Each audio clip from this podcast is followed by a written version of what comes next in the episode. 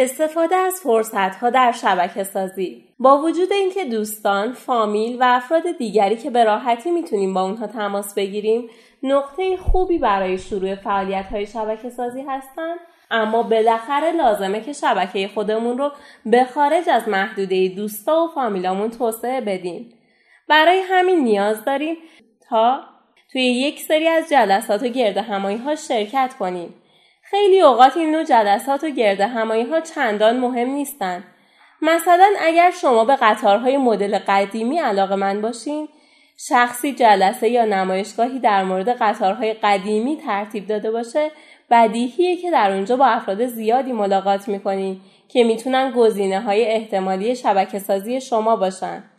ممکنه تو موقعیت های جدید شما نگران مواجه شدن با افراد غیرمنتظره باشید اما در کنار اون باید از پیدا کردن افراد جدید احساس خوشحالی و هیجان داشته باشید. با اختصاص دادن زمان لازم برای حضور در موقعیت های مختلف می‌تونید با نحوه شبکه سازی دیگران آشنا بشید. هم اینکه عادت کنید با افرادی که ملاقات می‌کنید بیشتر صحبت کنید. فراموش نکنید برای شبکه سازی موفق مجبوریم تلاش بیشتری داشته باشیم. گاهی هم خودمون رو تحت فشار قرار بدیم. این کار اگرچه ممکنه ابتدا خیلی سخت باشه ولی با تمرین و تکرار آسون تر میشه.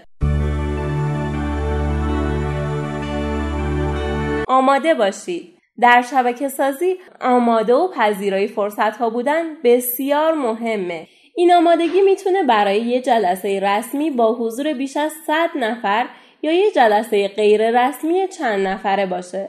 ممکنه شما خجالتی، عصبی، خسته یا کم حوصله باشید. اما هر لحظه امکان داره با افرادی که برای شبکه سازی شما مفید باشن علاقمند به عضویت در اون باشن روبرو بشید. قسمتی از این آمادگی شامل این میشه که شما بتونید توانایی های خودتون رو به دیگران ارائه بدید. این اطلاعات باید کوتاه، متمرکز و گویا باشن. بخشی از این اطلاعات می‌تونه تو کارت ویزیت شما باشه. به هر حال شبکه سازی موثر فقط با سلام و احوال پرسی حاصل نمیشه. شما باید بتونید به خوبی خودتون و قابلیت هاتون رو معرفی کنید. چه باید کرد؟ شما باید قبلا در مورد اینکه چی باید بگید خوب فکر کرده باشید. چون اگه این کارو نکنید ممکنه برقراری ارتباطتون فقط چند ثانیه طول بکشه. جالبه بدونید بیشتر افراد زمانی که از اونها سوال میشه که کار اصلی شما چیه پاسخ میدن چه سوال جالب و مشکلی یا اینکه در جواب میگن من مهندس مدیر اداری یا مدیر هستم. البته چون این پاسخهای مورد نظر شخص سوال کننده نیست بنابراین بهتر برای چنین سوالاتی از قبل پاسخهای مناسب آماده کرده باشید. دو تا یا سه نوع پاسخ مختلف بسته به شرایط متفاوت فراهم کنید.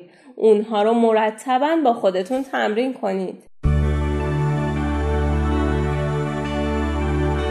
مختصر و مفید باشید. در بسیاری از کتاب های شبکه سازی توصیه های خاصی در این زمینه وجود داره.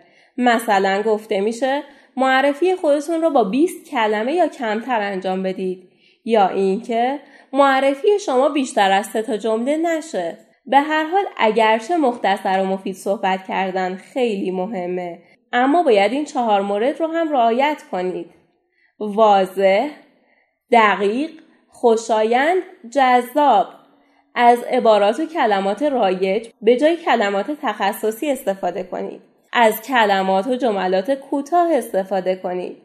از کلمات دوستانه و صمیمانه استفاده کنید. بیانگر نکات متفاوت و شاخصی باشید. در بسیاری مواقع شما ممکنه تنها 5 تا 10 ثانیه فرصت برای رعایت این معیارها تو معرفی خودتون داشته باشید اما می‌تونید در این مدت حدود 20 کلمه رو بیان کنید خودتون رو معرفی کنید. شخصیت و سلیقه هر فرد در معرفی اولیه خودش تأثیر آشکار می‌ذاره. به هر حال باید بگیم که در چنین موقعیتی حتی اگه براتون کمی هم سخت هست باید هر چقدر می‌تونید خودتون رو مثبتتر و مفیدتر معرفی کنید.